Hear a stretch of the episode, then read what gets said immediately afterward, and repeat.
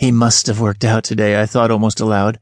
I instinctively drew as much breath into my lungs as I could discreetly muster.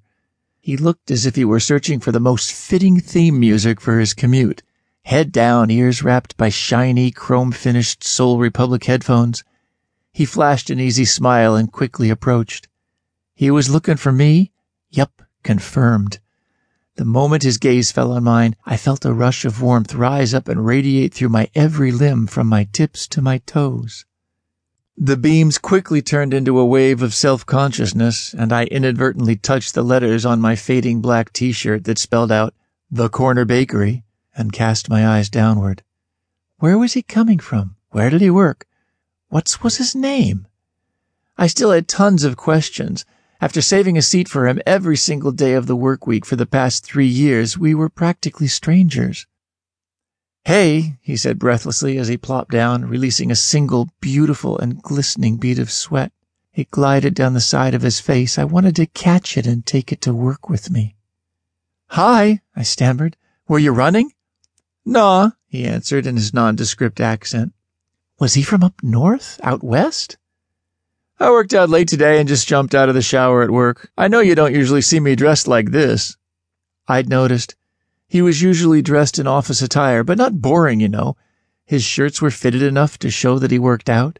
His shirts were obviously dry cleaned, not washed at the coin laundry and ironed with an old leaky iron that needed to be scraped with a butter knife. They were always crisp and smelled like new, even underneath what smelled like some expensive cologne I didn't recognize. His pants were upscale. I started calling them slacks. Slacks was a better word to describe what he wore against those thighs that were brushing up against mine as the train bumped and grinded against their rails. He was wearing a fitted white t-shirt made of thicker and softer cotton than the cheap peeling one I was wearing, and heather gray sweatpants, the kind with straight open legs and tailored cargo pockets. Pockets? How much money did this guy make? I settled myself with a silent little affirmation. Pockets on his sweats or not, he's no god, just a man. A beautiful, educated, office attire wearing man with creamy, sepia toned skin too smooth to have ever experienced a single one of his pores being clogged by porky steam water and bacon grease. I digressed. Cammy Ann Robbins, you are good enough. And beautiful. People were always saying, she's too pretty to be living over here. She's so pretty. She could have been anything if it weren't for her having to take care of her good for nothing mama. I'm educated, though it may have taken me a little longer. My degree didn't come in a fancy leather bound cover, nor does it hang in a high dollar office with lots of windows and a view of the King and Queen's building, but I've got a degree, a real one. And so what if I don't wear soft flowing blouses and pencil skirts to work? I'm a manager and a darn good one, I'm what the bosses call a go-to type, and I've got a great package of benefits too. No more comparing my porky steam water clogged pores to his glowing complexion. He was beautiful. I'd give him that.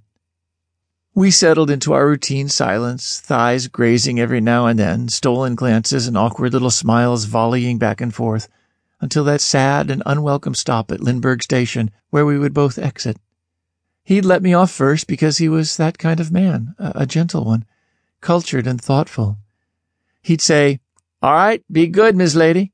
And I would say, Thanks, have a good one. Just like always. And I'd kick myself for not coming up with some new witty retort, something kind of flirty. Would a coy wink be too much, too cheesy? The train grinded to a noisy stop. We stood and began the farewell ritual. Be good, Miss Lady. Thanks, have a good one.